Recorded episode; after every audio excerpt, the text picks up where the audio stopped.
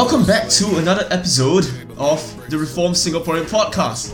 And uh, once again, thank you for tuning in. Uh, if this is your first time, a very warm welcome.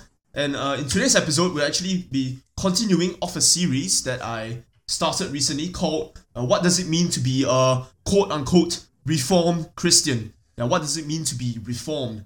Okay, and in today's episode, I have a very special guest on uh, the podcast. His name is Mark. Um, maybe uh, say hi. Hi, hi, hello. Good to be here. Yeah, yeah. Hi, hi. Maybe just uh, tell us one one thing about yourself, Mark. I mean, since you're a new guest on the show. Uh, yeah, I. Well, there's uh, I'm I'm not the most interesting person lah. So, uh, I I think the the most interesting thing actually is that uh, I have another podcast uh, with Yeah. with a friend of mine, uh, that we actually go through John Calvin's Institutes of the Christian Religion, and uh, we've had to take a break for a bit uh, so far because of exams and all that. But now that it's done, I think we're looking to to pick it back up again. Yeah. Yeah, cool, cool. Yeah. Uh, since he has uh, plugged in his own podcast, uh, I'll just tell you guys what it is. It's called Full Metal Calvinist. Is it Calvinist or Calvinists? Uh, plural, plural. Plural. Okay, Full Metal us, yeah. Calvinists with the S. Yeah. Okay. So if you are interested in Institutes of the Christian Religion by John Calvin, uh, you can go tune into his podcast. Uh, I've listened to the episodes myself. It's great stuff. I'm sure you you'll be able to learn a lot from them.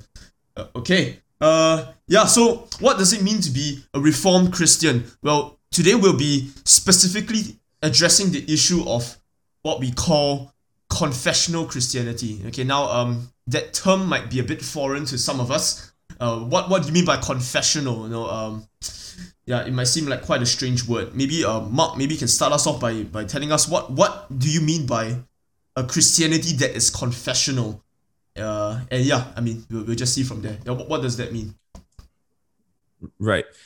Uh, so the term confessional really just comes from the word confession, uh, Right. which seems to make a bit of sense, right? Yeah, uh, yeah. Why you call yourself confessional? Because um, we subscribe to a confession of faith. Hmm. And uh, so these confessions of faith are actually, well, either short or long written statements about what the church or any kind of local congregation believes uh, about the faith. Mm, mm, So when we talk about particularly confessional Christianity, we are actually referring to a very specific. Um, uh, we're talking about confessions. They have a very specific characteristic. So they, they firstly, by and large, you notice that they are written not by one person, mm. um, or even if it is written by one person, it would be adopted uh, and ratified by multiple churches uh, of of the area, etc Right, right. um, and it, it is uh, it sets forth particular distinctives right about uh, what that particular church uh, either that local congregation or the universal church uh, actually does believe in lah. Mm, so mm.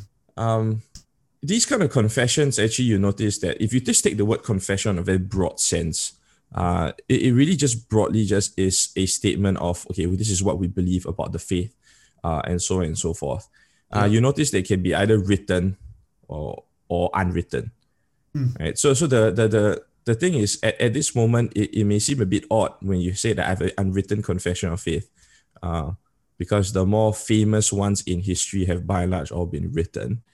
But the point then we're trying to make is that actually everyone has a confession of faith. Yeah, that's right.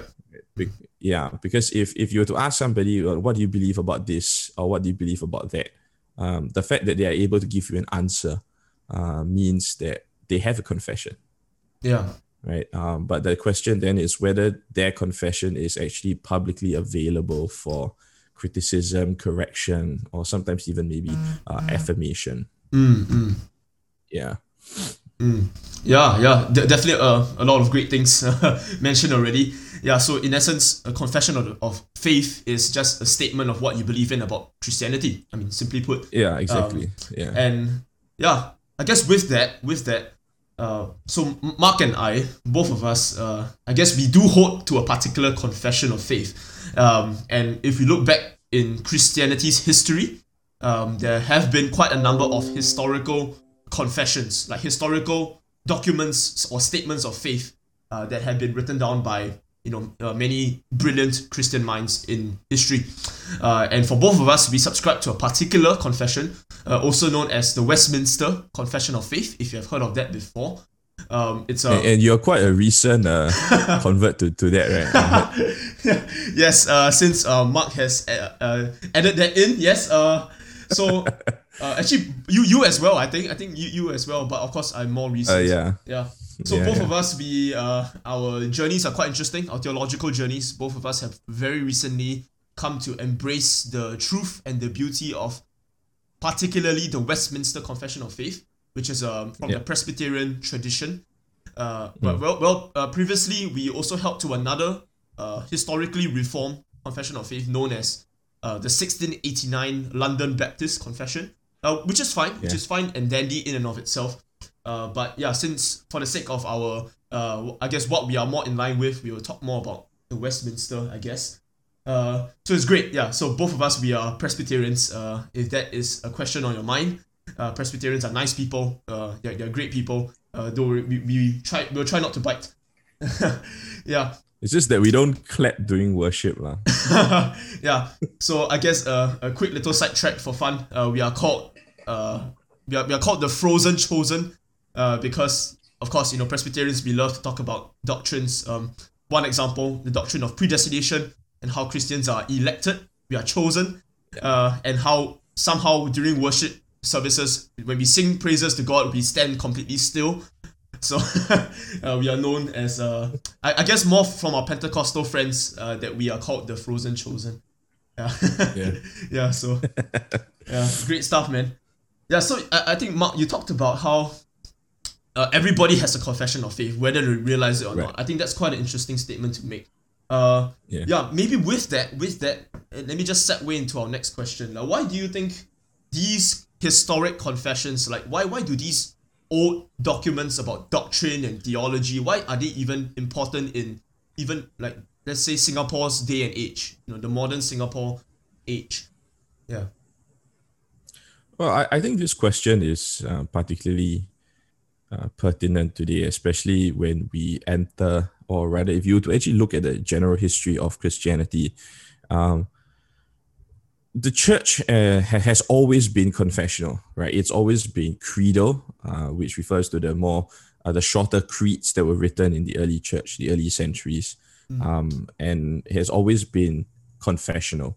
Yeah. And it's only really when you look at the probably the early 20th century with the rise of uh, Christian minimalism, lah, right? Which with what I like to call uh, with evangelicalism, when the the by and large the Protestants uh, were looking at one another and they were saying that okay, so we've got Presbyterians with their distinctives and we've got uh, Anglicans with their distinctives, Methodists, um, the Baptists with the, all of the, those distinctives. Yeah. And the question that these evangelicalisms, uh, evangelicalism's leaders were trying to ask was, um, what what can we do to find the most common ground that we have, right? And a lot of it just tended to to boil down to certain things like justification by faith alone, uh, the authority of Scripture alone.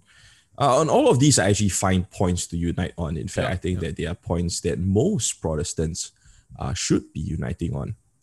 Uh, but unfortunately, when along with this idea of uh, minimalism and common ground, um, the whole idea of confessional Christianity um, just died.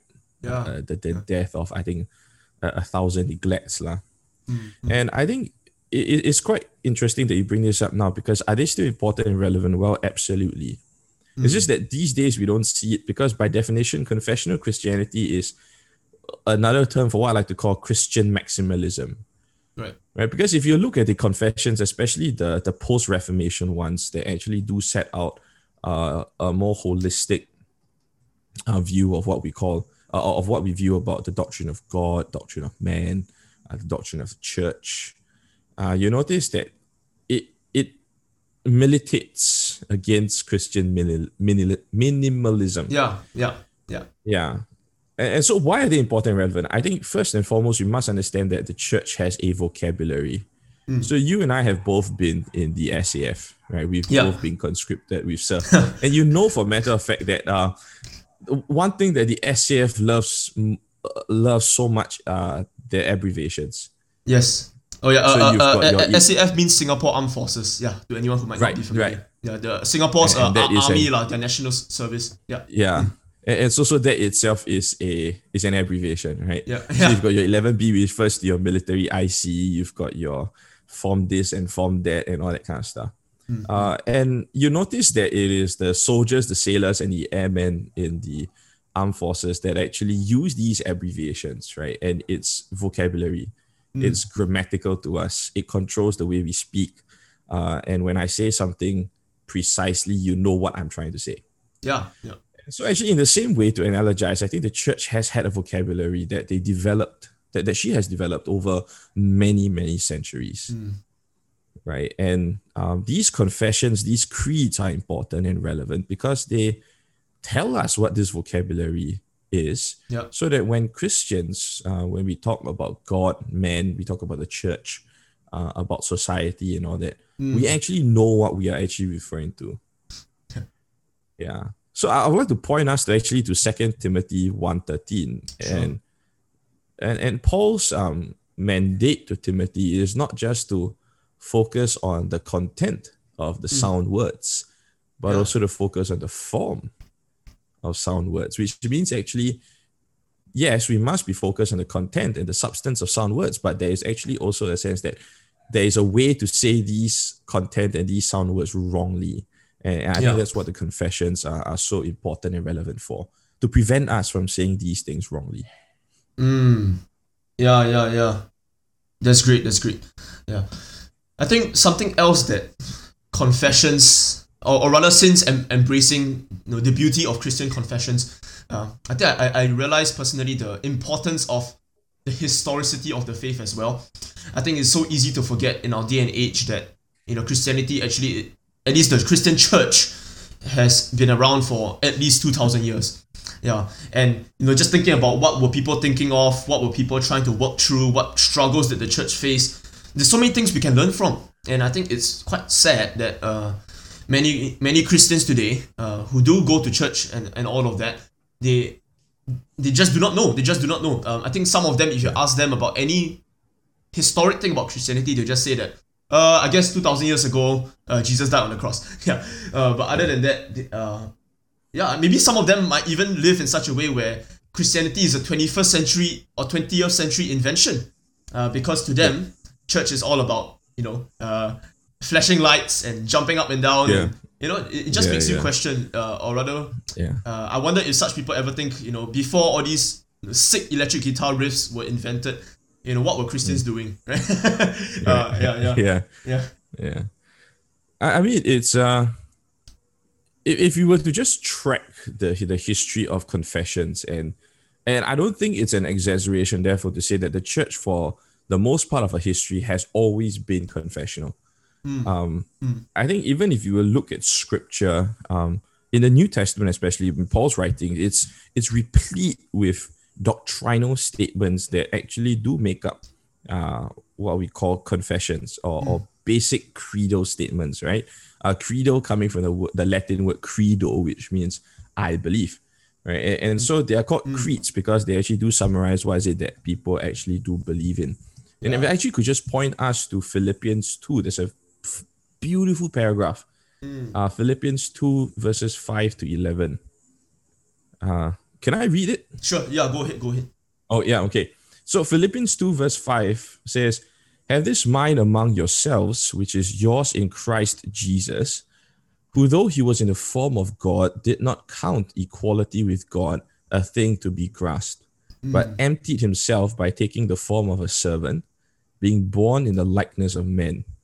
And being found in human form, he humbled himself by becoming obedient to the point of death, even death on a cross. Therefore, God has highly exalted him and bestowed on him the name that is above every name, so that at the name of Jesus every knee should bow in heaven and on earth and under the earth, and every tongue confess that Jesus Christ is Lord to the glory of God the Father. So, in this beautiful paragraph, which again is in the Bible, Yeah. uh, there, there are a few truths that are being mentioned, right? First, that Christ, number one, is in the form of God. Mm. Uh, number two, that he laid the dignity and the glory of God aside, that he might then take on the form of a servant. Mm. And then he dies in obedience and is therefore exalted when he is raised. And the last line to confess that he is a Lord. Right? I mean, at the very least, you, you I think people must understand, or any honest student of history must understand that um, for, for the most part, the early church, the most basic confession of the early church was that Jesus Christ is Lord. Yeah. And that in itself is a credo statement. Mhm. Of course, then the church then has to go on to further explicate what does it mean that Christ was in the form of God, right? What does it mean that he would then laid aside his uh, the glory and the dignity? Did it mean that he laid aside his deity? Uh, what does it mean that he took on the form of man, and so on and so forth? And that is why in the early church, when they were defending against the different heresies that were coming up, um, creeds such as the Nicene Creed, Mm. the Chalcedonian Creed, the Athanasian Creed, uh, started to come up as as succinct um, and short summary statements and said that okay, this is what the church must believe um, about God as revealed to us in Scripture, Yep. and and and so we must then make sure that we confess right that the language that is in this creed so that we don't end up um, sounding like the heretics Yeah. because Yeah. while we may be of good intention right the substance of sound words sometimes we may use words that the heretics are using and you know again the form of sound words matters Yeah. Yeah, yeah, yeah. Wow. I think from from the way you explained it, it really you know you put it forth that you know confessions are really meant to be some somewhat of a guardrail uh for Christians to make sure we don't you know go over the Yeah, rails and into Yeah. into heresy and just false Yeah. doctrine and all of those things. Yeah, yeah. I think uh yeah, great stuff. Although I I guess as you were explaining also, I'm just thinking how you know how can we try and also bring bring forth the you know really the beauty of these things of like really learning and studying these things as a Christian uh, for any Christian you know uh, because Right. uh, I think already one objection I foresee right uh, if I were to talk to someone about knowing your history knowing what Christians last time have thought hard about these things knowing what they believed they, they might say that oh you know you're, you're starting to sound like a Roman Catholic maybe you know or you're starting Right. to sound like a very you know tradition tradition tradition kind of guy right you know, right. it, it, uh, isn't Christianity supposed to be just me and my Bible, yo? You know, just me and Jesus, just uh, my personal walk with God kind of thing. Uh, yeah, maybe what? what do you have any thoughts about that? Yeah, yeah, yeah um that i think that, that sentiment is is well diagnosed in in the sense that i do see personally i have come across uh, christianity that's exactly like this and this is exactly uh, uh the idea of me myself and my bible Yeah. or you know it's not a it's not a religion it's a relationship Yeah. uh these these these are actually common tenets of christian minimalism Yeah. right where actually you by and large you notice that these guys are the ones that are not serving in a in a local congregation. They're Mm, not plugged oof. into a local church. Uh, and even if they are, even if they are, um, even if they have good intentions and all that kind of stuff, you notice that um, they don't know anything beyond what is it that the church actually teaches them. Mm, And the sad thing is that these kind of people are only going to feel comfortable in a church that number one is not confessional, uh, though they may have their own beliefs and their own unwritten confessions. They're not confessional in the sense that um, they don't have a particular kind of confession Yeah. that is publicly endorsed Yeah. uh, by, by a majority of churches um, as as to be true. And, and and so you notice that it, it's going to be problematic for for these kind of people. lah. But I mean, in response to something like this, I think first and foremost, we need to understand that um, it is true that one of the core principles of the Protestant Reformation uh, was sola scriptura. And I think that's something that you have spoken about in your podcast before. And that is something that I believe the two of us are absolutely fundamentally united upon, and we are uncompromising on, on something like this. But sola scriptura, which means scripture alone, doesn't mean that scripture is our only authority mm, mm, right? It, it doesn't mean that we then do away with all kinds of authority because we still do submit to the authority of the government, of the authority of our employers, our parents, and so on and so forth. Yeah. And even if you were to say that sola scriptura means it is the only ecclesi- ecclesiastical authority, uh, the only authority that uh, with regards to matters of religion and church, um, then my response to that would be that you're just misunderstanding completely the, the, Yeah. the doctrine of sola scriptura. Yeah, because when Martin Luther, John Calvin, uh, Theodore Beza, Martin Butzer, and all these kind of different reformers were, were talking and championing sola scriptura, um, they meant to say that scripture is not the only authority, but that it is its highest authority That's right. right? It is the church's highest authority and the only one that can bind the conscience.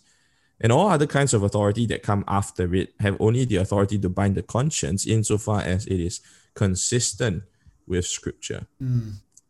And so, uh, the, the historic Protestantism, let- let's put it this way, whether you call yourself Lutheran or, or Reformed or even Anglican, I think, on the more Protestant side, uh, as long as you're Protestant and historically rooted in the, the historic Protestant tradition, uh, tradition is not an enemy Mm. Right? Um, I think it is a false dichotomy and a, a, gross misunderstanding of, of the Reformation to say that what the reformers were doing was to pit scripture against tradition. No, all that the Reformation was trying to do was to subordinate tradition to scripture. Um, As compared to what the Roman Catholics had been doing, which was to elevate tradition to the level of scripture Correct. right so um and and if you were to open up the first lines of most of these reformed confessions you will notice that the first line is always to downplay its authority in favor of the authority of scripture. Right. So it's it's um it's not clearly the the christianity that the reformers were envisioning was not a was not a minimalistic one. Uh, it was certainly not a me myself and my bible uh, relationship not a religion kind of thing lah. yeah Yeah, yeah, yeah. Yeah, yeah. I think um thinking about what you said also uh I think second Thessalonians chapter 2 verse 15 comes to mind. Uh, I'll just read it out for us. So Paul says, "So then, brothers, stand firm and hold to the traditions that you were taught by us, either by our spoken word or by our letter." So I mean, I uh, I think parts like that in scripture, verses like that in scripture, do tell us that yes, there is of course there's always there's bad tradition of course. Like we, we, we believe things like the roman catholic church the elevate tradition or a wrong, even a wrong kind of tradition you know uh, to the same level as scripture which is of course not what we believe. Uh, but even from scripture itself we have the apostle paul saying that yeah there are traditions that he wants the church to adopt and continue. Yeah uh, either by spoken word or by their letters. Yeah. And of course we believe as as good reform people uh, that this uh, traditions must come from scripture and uh, scripture is the ultimate authority on all these matters. Yeah. Yeah. Yeah yeah yeah. I, I- I guess yeah th- thanks for answering that objection. I think another question I, I i was thinking of that people might ask is you know what why are you so you know especially you know you reform people you're you are so dogmatic about you know your Right. your, your positions and your stances and uh, all these you know secondary issues right? Uh why do you want to even divide the body? Right, uh right. how can you even like want to call yourself reform? I'm from this reform camp. And then you know uh i'm from this lutheran camp. I'm from this methodist camp. You know why don't we just Yep. get along and yeah, i mean so to Yeah. some degree that that might sound plausible that might sound like yeah that's a good thing to pursue this kind of unit this kind of unity in the church uh but yeah maybe what are your thoughts on that kind of sentiment yeah uh this this kind of sentiment i think again stems from uh, a fundamental misunderstanding of what we as reformed at least uh, are, are trying to get at Hmm. and i think it's also again a fundamental misunderstanding of uh, doctrine Yeah. of of Christian what what what people like to call um I've I've seen this term before. It's called theological triage. Yeah. Right. So so triage is, is when you like go to a, a hospital and, we say like I need to see a doctor. And then the nurses perform triage on you lah, right, to determine how severe your your uh, condition is so that they know okay is this urgent not so urgent or can this guy wait until the doctor is ready that kind of thing. Uh, and I think there's such such an objection about oh you know why do you want to divide and all this kind of stuff? It, it based on a misunderstanding of all of these things. Well, I think my first response to, to something like this would be first and foremost, truth is more important than unity. That's right. Right. Uh, I think the consistent no no one can can read uh, scripture or at least uh, old and new and, and come away thinking that uh, God favors unity over truth. Mm. No, no, God favors unity that is absolutely true, but he does not seek unity at the expense of truth. Mm. Right? God is truth, right? When Christ says, I am the way, the truth, um, he's saying nothing less than I am truth, embodied truth personified, and I love truth. And if you were to read, for example, the the letter of Paul to Galatians, to the Galatians, and he was saying that if anyone preaches a different gospel from you, let him be anathema. Mm. Right? Anathema, I, I don't think people actually understand what this term anathema means, but it just really is that Greek term that refers to says that you are under the curse of God, which means that you are actually condemned Yeah. and you will spend an eternity in hellfire. Yeah. Paul is saying something like this, and I I honestly I mean if you look at liberals liberalism today, like liberal churches today, right? Mm, mm. Quite quite interestingly, no, none of these guys I think will actually say that Paul is an example to follow.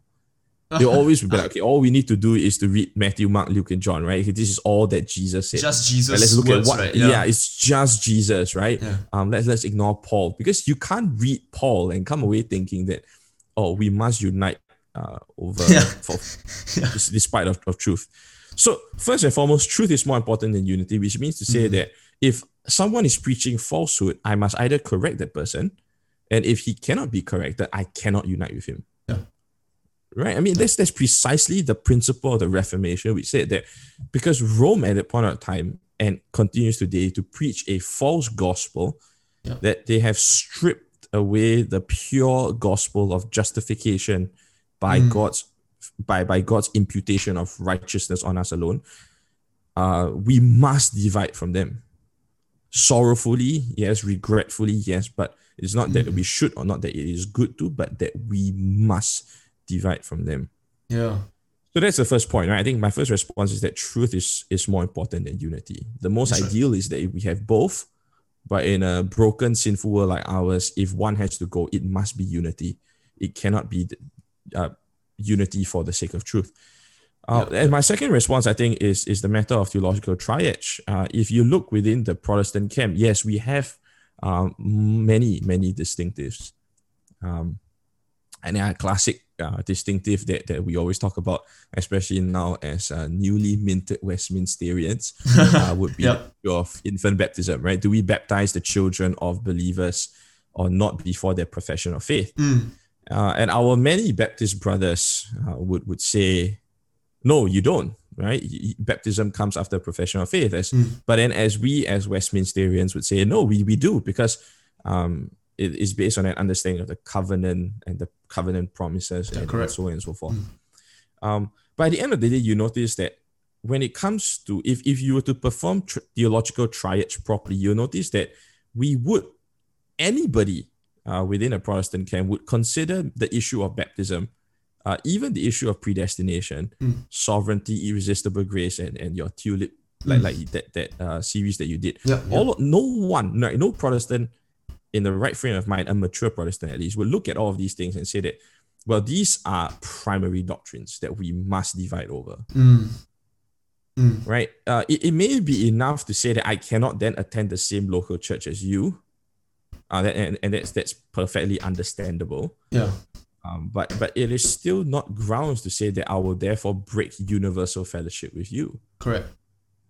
right? Because we must understand that actually, if you to study the entire of systematic theology, there's only really, it, at least from what I gather, that the church has really talked about, three things that we must divide people over if they are not holding to the true belief, which is things on, which is the doctrine of God, Mm. uh, the doctrine of Christ, and that of the gospel. Yeah. Right. So if you look at it, we, we don't unite with Muslims and we don't say that they are Christians and unity. Why? Because fundamentally it's a different God. Yeah. Right? Um, we we don't unite with the Jehovah the Jehovah's Witnesses or or any kind of other Unitarians because they don't believe that Christ is God. And so it's not the it's not the same Christ. Mm. and we don't unite with the Roman Catholic Church not because that they disbelieve in the Trinity or that they disbelieve in the deity of Christ, but we say that it's a different gospel. But if you notice that everything else outside of these things uh, actually becomes what I like to call secondary doctrines that actually may have distinctives and may have differences, but are not enough to cause divisions. Mm. And so I am more than happy to confess that an Arminian is a brother. Yeah. Right? I'm more than happy to confess that a Methodist, a, a Baptist is, is a dear brother of mine. In fact, I think Yeah. that we can find solid unity and and common ground with these brothers than we do with with, for example, the Roman Catholic Church. Mm. Right? Because we are fundamentally united that yes, God is three in one, Christ is God man, and at the heart of it, the gospel is about justification by faith alone. Yep. And if we if we waffle on these three points, then really what are we doing? Mm. Mm. And we just lose the whole identity and the whole characteristic of being Protestant to begin with. Yeah, that's right. That's right. yeah, yeah. And, and I'm sure. Yeah, hundred percent agree with you. Uh, and, and I'm sure that I mean, so much can be said about you know how what does Protestant even mean nowadays? What does evangelical even mean? Because I think Yeah, lot- yeah. yeah, uh, And, and it's quite a sad bastardization of the word, I think.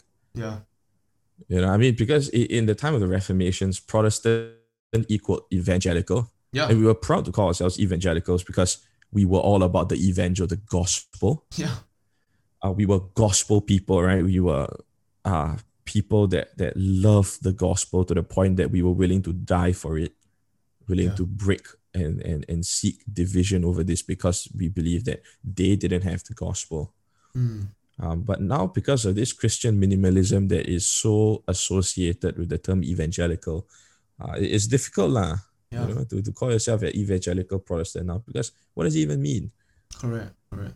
Because if you evangelicals on, on, on such a wide spectrum that you don't really understand what is it that they believe in anymore. Mm, Yeah. And the sad thing is it used to be that at least in the earlier 20th century when the whole like, you know, let's let's find common ground and, and let's do minimalism. It used to be that at the very least there, there was something minimum to talk about, like sola scriptura, mm, uh, sola fide, right? Solus Christus. But then again, now you notice that with the rise of liberalism and all these kind of nonsense, Yep. garbage theology that has crept in, there are evangelicals that are saying that scripture is no longer inerrant, not Mm. it's not infallible. What the heck are you even Protestant about? correct. Right? So I I, I blame the the downward trend of of in of evangelicalism Mm, um on on a neglect of the confessions. yeah, And I'm not too sure personally like which one came first. Like was it the neglect of the confessions that led to Christian minimalism or was it minimalism that led to the neglect? But I think that these two Both, yeah. factors were symbiotic in a sense. yeah, and yeah. yeah. It's absolutely horrendous state that we are in today. Yeah, uh, I, I, I, I, think agree. that you have spent some episodes lamenting on this before, right? Uh, I think so. I Yeah. honestly can't remember. Uh, yeah, yeah. I think a, a lot of my episodes, uh, I do spend, especially when I talk about like doctrinal stuff. I'll talk about how what, why is this even important to know, and also the uh, the fact that I think a lot of Christians today, in general, uh, in Singapore specifically, uh, they don't really care about the specifics of their faith. So I, I think Yeah. um, to me, uh, the, the the issue really isn't the main issue isn't about you know oh you know me studying all these things could potentially me, lead to me dividing over some brothers. I mean that might happen Yeah. and that can be a problem, but I don't think that's the real problem. I think the real problem is Yeah. uh, you know people having a very shallow faith, like what you talked about, the, Yeah. the Christian minimalism, which is so rampant Yeah. right? I think as a result, I, I know of some friends who used to be very passionate for God, right? Or the, the, the, the popular lingo is on fire for God, right? A lot of people like to say that. Yeah. Um, but you know, they go to NS, national service, uh, they come out Yeah. a pagan. Like I can't I can't distinguish them from the next non-Christian guy. uh, Yep. and yeah, not just one friend, a couple of friends I know who who have, who have left the faith, who uh, who might have used to be quite passionate about God at one point. And I I think um, I do not, I do not need to know them super well, but I, I would say that the safe diagnosis is this. Uh, that they were in churches that did not really teach them sound, solid, deep, rigorous, historic doctrines of the Christian faith. And as a result, you know, you, you go into the world, you come across you clash with all these differing worldviews and beliefs, um, that it's very easy to get swayed. It's very easy to lose your footing, and it's very easy to Yep. to question God and doubt God, and then the, it just is a down downward slope from there. Uh, Yeah. so yeah, if anything, if anything, this is what I, I would say lah, as to why are confessions important? Why is it important to know what Christians have have said before us? Because uh yeah, there's so much we can learn from, and they answer so many questions that people still ask today. You know, uh, Yep. for example, very common objections to Christianity. You know, why does God allow evil? Um, Yep. You know, why? Yeah. Yeah. uh yeah you know h- uh, how, how can science and god go together things like that Yeah. actually christians in the past have really thought hard about these things already and ha- already Yeah. have answered them very Yeah. biblically and very well Yeah. yeah uh, but people just don't know people just don't know and uh, i guess when attacked they're just stumped Yeah. Yeah. It's quite interesting that you bring this up because uh, I think it is quite clear uh, that uh, uh, a big factor as to a lot of these kind of deconversion stories Mm. are because of, of people who who just come to to difficult questions like the question of evil, suffering, um, sovereignty, free will, yeah. and or or maybe even when when they look at questions like is is the bible compatible with science and so on and so forth? Uh, and, and a lot of these questions are left unanswered by them. Uh, not because that there are no answers and that's the sad thing is it's not because that there's no answers and i think this ties into your whole uh, question of the historicity of the faith uh, Yeah. not just simply when we look at the confessions but christianity is not novel Right, I think that's something that we must drive across. In fact, Christianity has multiple centuries uh, ahead of Islam, yeah which means right. to say that actually, if if you want answers that Christians have always tended to provide, it's not that there are no answers. It's just that the the answers are out there. They just need to go and search for it. that's right Are you are you trying to tell me that for two thousand years of Christian history, there has not been a single person who is actually able to provide an answer as to the problem of evil? yeah I mean, okay, yeah, yeah. granted, granted, there is a certain level of mystery to it, right? So, Mm. uh, I, I do suppose that no one has ever did provide uh, an absolute hundred percent foolproof defense Mm, uh, of the problem of evil. But are you trying to tell me that there is no one in two thousand years of Christian history that has been able to provide an answer that at least more satisfactory than the one that you have in your head? yeah And I think it is a foolish, foolish thing for all of us today to neglect the collective wisdom of the church. Mm. Again, it is a very common Protestant um, trope that. So, so I think how, how a lot of Protestants understand church history is like this. lah. So, okay, so it was all good when the apostles were around.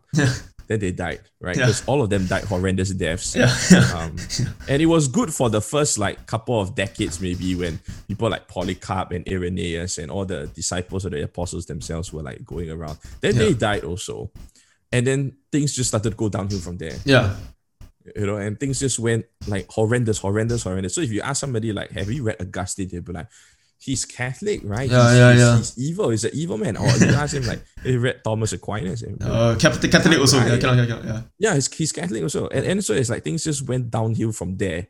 Like there was literally uh, so corrupt from the very beginning and all the way until finally in 1517 along comes heroic Martin Luther. right And then with his mighty hammer, he knocks down the foundations of the Roman Catholic Church.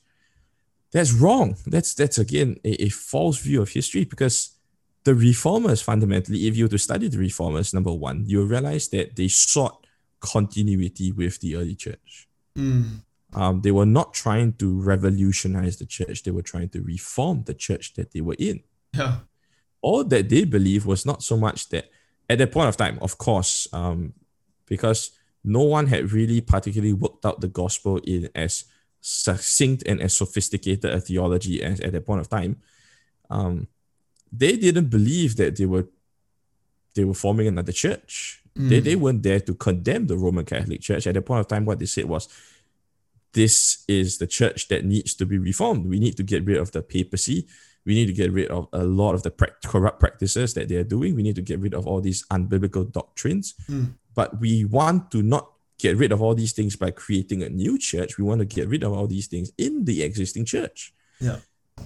Um, so they they sought continuity with the early church fathers, with people like Augustine, uh, Aquinas, Bonaventure, uh, John of Damascus, the Cappadocians, and so on and so forth. Hmm. And you notice that actually the corruption of the Roman Catholic Church really did set in only in the medieval era, which means that by and large, before the medieval era, the church has always existed. Er- erroneous here and there, but by and large, sound. And it was the early church that gave us the doctrine of the Trinity, Yeah. which the reformers then took, Yeah. right, in, Yeah. in almost wholesale. You know, I mean, I, I'm not too sure if, if you, Chris, you're, you're familiar with the modern issue of uh, the eternal functional subordination of the Son. Yeah, I think we talked about it before, but over Yeah, dinner. Uh, EFS, right? yeah, yeah. And and it's a it's a horrendous horrendous doctrine.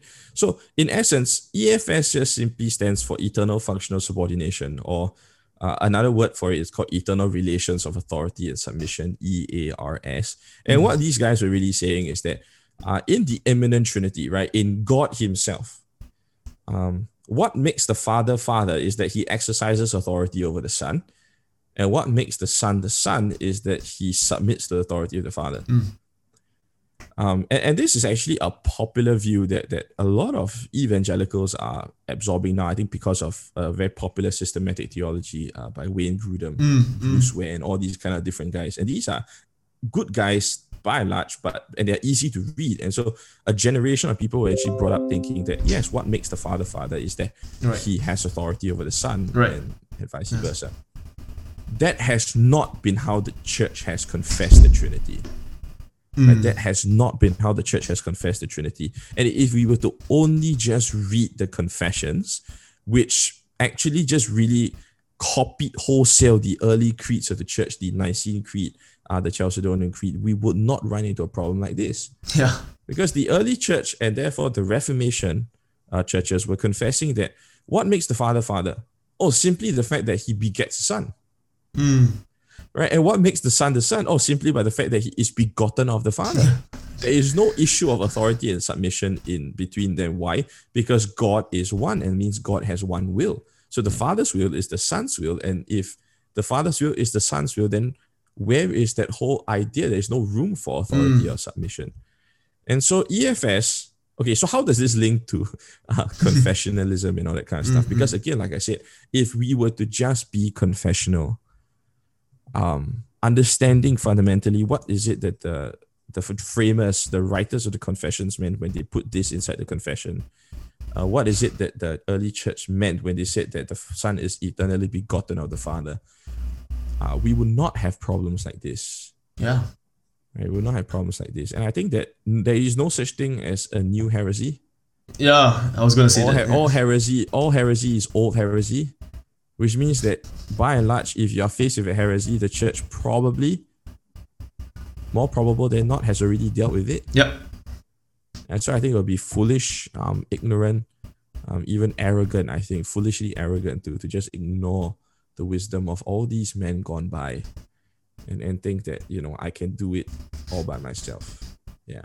Yeah, yeah, exactly. Totally agree. Especially with you know the word arrogant, arrogant and ignorant. Uh, Yeah. to to think that you know I can just know all I need to know about Christianity by just me, myself, and my Bible. That's not gonna happen. Yeah. That's not gonna Yeah. happen. Um, as much as yes, God by His Holy Spirit uh, grants us wisdom and knowledge um, to understand His word, but I think one of the means that He has Yeah. ordained as well in reaching that knowledge is through the study of all these Church, other yeah. Yeah. Yeah, exactly, exactly.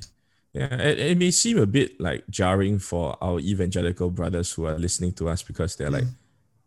you know, we are all about the church is great, right? The the the church universal, the church Catholic with a small c, is a good thing. It's a great thing, and uh, one of the means by which the Holy Spirit um uses to to teach us and to illumine to us the truth of the word is the church, and Yeah. I'm sure a lot of, of our evangelical brothers and sisters are wondering what the heck we, be sound so Catholic. Yeah. Yeah. yeah. Um, but hey, yeah, yeah, but but hey, um, that we we're not we're just simply I think repeating the sentiments of the reformers.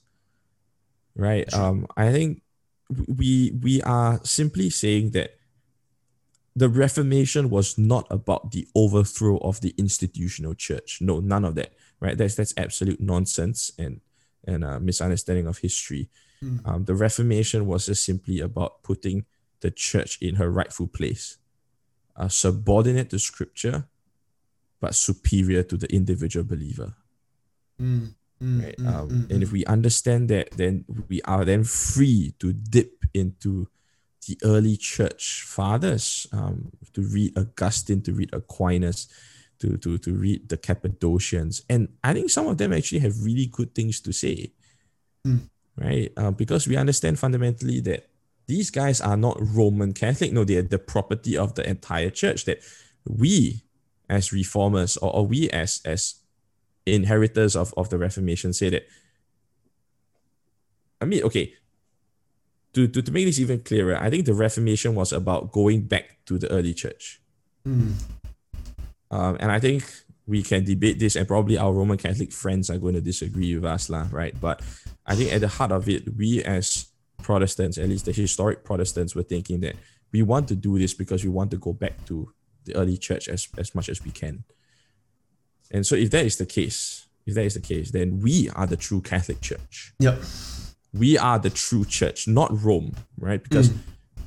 Rome has lost the gospel and it has introduced idolatrous practices. So Yep. she can't be the true church, which means that who is the true church? We are the true church, right? Protestants around the world who are united over the historic Protestant tenets, along with our distinctives. And our distinctives do mean that one, somebody is right, somebody is wrong, but these are again secondary issues, Mm, mm. I think. Yeah. Yeah. I think yeah, yeah, lor, yeah, lor. I, I think what most Singaporean Christians, uh, I would imagine, yeah, their reservation against the, yeah, again, embracing these you know, the reformed tradition as a whole, whether it be in the confessions or in the doctrines or whatever, uh, is yeah, you know, I don't want to divide my brothers and sisters, but I think as much as that might be an issue, and yeah, I mean, when, when it comes along, we will deal with it, you know, when it does.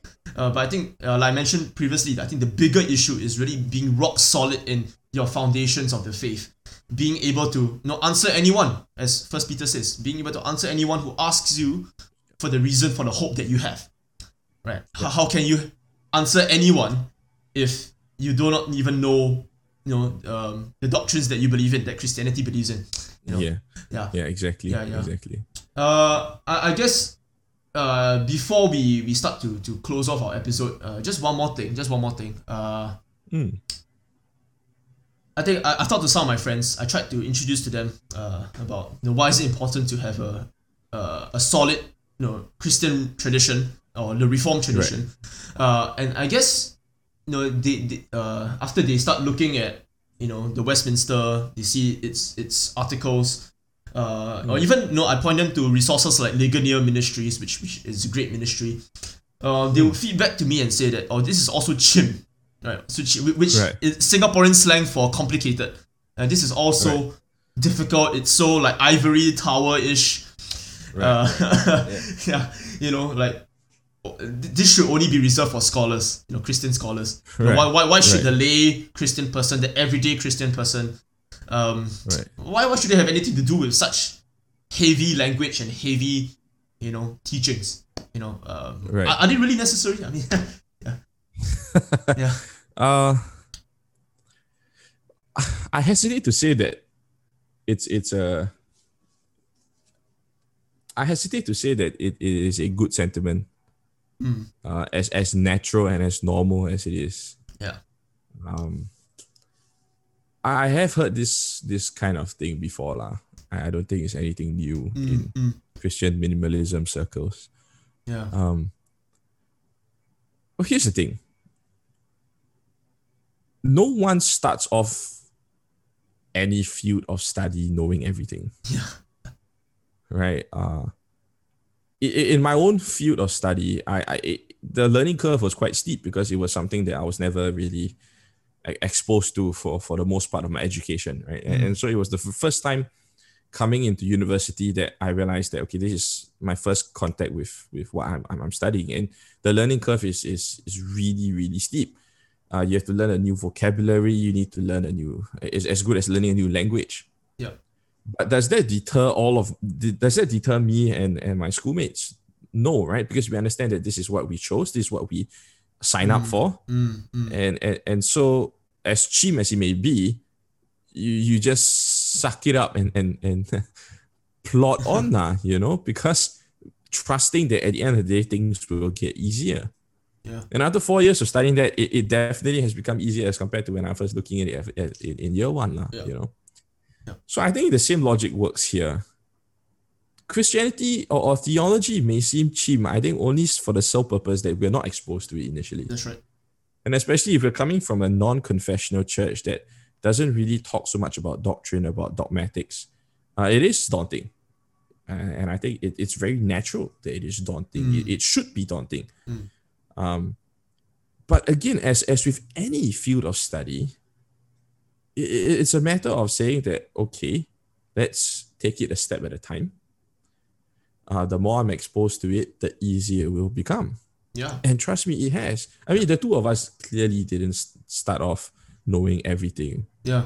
about Christianity. Yeah. And when we started reading things like big words like justification, like Mm. sanctification, like uh, diothelism, I don't know what's that. like Yeah, right, right. I mean, until today, there are still some terms you're going to come across that I'm like, I, I don't understand what it means. Mm, mm, mm. But but patience, right? Um, there are great resources out there, and I think Ligonier, um, under R.C. Sproul, Mm. right, uh, is is a champion of making theology simple, Yeah. not simplistic but simple. Yes. Easy to I, I, digest. I, yeah, I, I cut my teeth on on R.C. Sproul, and you notice that the more books by Sproul you read, the more you realize that he's just repeating the same thing because theology overlaps with theology. yeah. And so if you just read it enough, you notice that you're just going to be able to understand things a little bit better because you've seen this in that book, you see this in this book. Yeah. Ah, okay, so this is what it means. And then you start to reflect about it and you realize that, ah, okay, so you come to your own conclusions and say, like, okay, so this is what the Bible says about this, about that, about that, is this. So it's a just, I think, just a matter of patience, right? Mm. And, and it's not chim. It- it's not chim at all. In fact, uh, I, I, I would just like to to point uh, to to our own confession, the shorter catechism, Sure. right? And it's such a superior way of writing that that we just don't have today anymore. For example, if you were to just ask a, a, a non-confessional standard evangelical church, like, what, what do you believe about salvation? And be like, hmm. oh, you know, Jesus died for our sins, and if you believe in him, you are saved. And the question is how? Right? How? And, and then the Westminster Shorter Catechism, question 33 says, What is justification? Justification is an act of God's free grace where he pardons all our sins hmm. and accepts us as righteous in his sight, only for the righteousness of Christ imputed to us and received by faith alone. So in it is that Reformation principle of faith alone, imputation of righteousness, Mm. a legal declaration. It may sound chim, but it won't if you just take the time to read it. Yeah. Right? Yeah. Yeah. Yeah. and and again, if we look at evangelicalism, the, the standard or, or what they're really going for is emotions and devotionals, right? Mm, mm. Is this devotional, right? In my own devotions, my own personal devotions, right? You want devotions? All right, again, look at the Heidelberg Catechism, question one. What is your only comfort in life and hmm. death? That I, with body and soul, both in life and death, am not my own, but belong to my faithful Savior, Jesus Christ, who with his precious blood has fully satisfied for all my sins and delivered me from the devil, and so keeps me that without the will of my Father, not a hair can fall from my head, and all things must work for my salvation. And therefore, by his Spirit, he also assures me of everlasting life and makes me sincerely willing and ready to live for him. Hey, this was written uh, in the 16th, 17th century. Wow. These were reformed guys who Yeah. were writing things like this. Yeah. Yeah. So is is theology, is dogmatics, or is reformed theology by and large uh, clinical, cold, devoid of warmth and devotions? No, absolutely not. If you were to just open these things and just read them, you realize that there is a wealth of wisdom, a wealth of emotion that is there, and it is safe emotion because it is emotion founded on right knowledge Correct. of God. That's right. Yeah. Yeah, yeah. Yeah, wow. Yeah, I mean, yeah, definitely. There's so many things, uh, so many reasons I'm sure we can give why Yeah. yes you know knowing all these things about you know reformed theology and you know just rigorous christian you know um, doctrines and all these things uh, there's so much practicality to it like you know for Yeah. people who might think that how is this even practical you're asking the wrong question is you know it really how is this Yeah. not practical that should be the question uh, because Yeah. you know uh, all knowledge of god serves you know to fuel our sanctification to fuel our Yeah. you know our own foundations you know, so that when hardships and trials do come and they will come we have a rock to cling to right the rock of Yeah. ages you know christ himself yeah. yeah and and Yeah. what we know about him will be the very things that comfort us in those trials and tribulations yeah Exactly. yeah man uh so I think that um, i- i- again, it's a very common question. Like, how how is this practically applicable, or how does this uh, how how is this practical? Again, I think that it is a good question to ask at times, uh, because like like you said, that all theology is application, right? In That's the sense that all theology is applicable. But I think if we start by asking this question, I think it's, again it's a wrong-headed question. Um, all theology is beneficial not simply because it is practical. It is not even beneficial primarily because it's practical, Correct. but primarily because it is thinking about the things of God. Right. So sometimes when we look at things like, oh, the eternal generation of the Son or the slightly more speculative aspects of the Trinity, and and a lot of evangelicals will just sit there and be like, so how is this practical? Well, the wrong question, right? Because fundamentally it's beneficial to you because it makes you think about God. And what's more beneficial than that? amen right? What's more soothing to the soul than that? What is more helpful to the mind than that? Than to think about God, just simply about to think about God with no worries and no considerations like, oh, is this applicable? But failing to consider first and foremost that if your greatest good is God, then merely thinking about Him and merely contemplating about Him um, it is more than worth your time. Yeah, yeah, that's right, man. Yeah, amen, amen. yeah, okay. I, I think we have covered quite a lot already. Uh, we have hit more or less Yeah. one hour mark. yeah, I guess uh, as we close, uh, yeah, for anyone who is starting out on just what is Reformed theology, what, how do I even get into this? How how do I even get into the confessions of the faith? For example, Westminster, whether it be the Confession of Faith or shorter catechism, larger catechism, whatever. Yeah. Uh, I guess what are your recommendations? Maybe sermon, YouTube Right. sermons or whatever. Yeah. Right, right. Um, well, I think first and foremost, if if you belong to a confessional church, uh, your first port of call is your church, Yeah. your your local church, right? That's right. Um, I, I I think that the with with the internet and with with the propagation of, of information today, uh, a, a fall, what what you call it? a weakness, right? That then uh, uh, uh, uh, or that that most of us reformed, especially the young ones, uh, have would be to find our greatest influence from theologians all across the world. Hmm. Um, and that, that's that's fine. I think God has blessed us with information uh, the same way He blessed Europe with the printing press, and that's why the Reformation took off so so easily. But I think that our first port of call should always be the church, and especially if you are in a confessional church um, that subscribes to a particular confession, be it Westminster, uh, the three forms of unity, the London Baptist. Um, that that should be your first port of call. Um, if you're not in a confessional church, which uh, I, I myself am not in a confessional church, uh, I think resources on the confessions and the importance of the confessions, I think you can't beat um, books like The Creedal Imperative by Carl Trueman. Uh, so in that book, he actually sets out the, the necessity of the confessions, the, the benefits of confessionalism.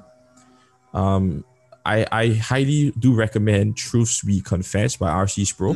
So Sproul is a Presbyterian minister, was a Presbyterian minister, Before he um, passed. and and Yeah. he yeah and and he he subscribed to the Westminster Confession. So Truths We Confess uh, was his lay exposition on what the Westminster uh, confession meant.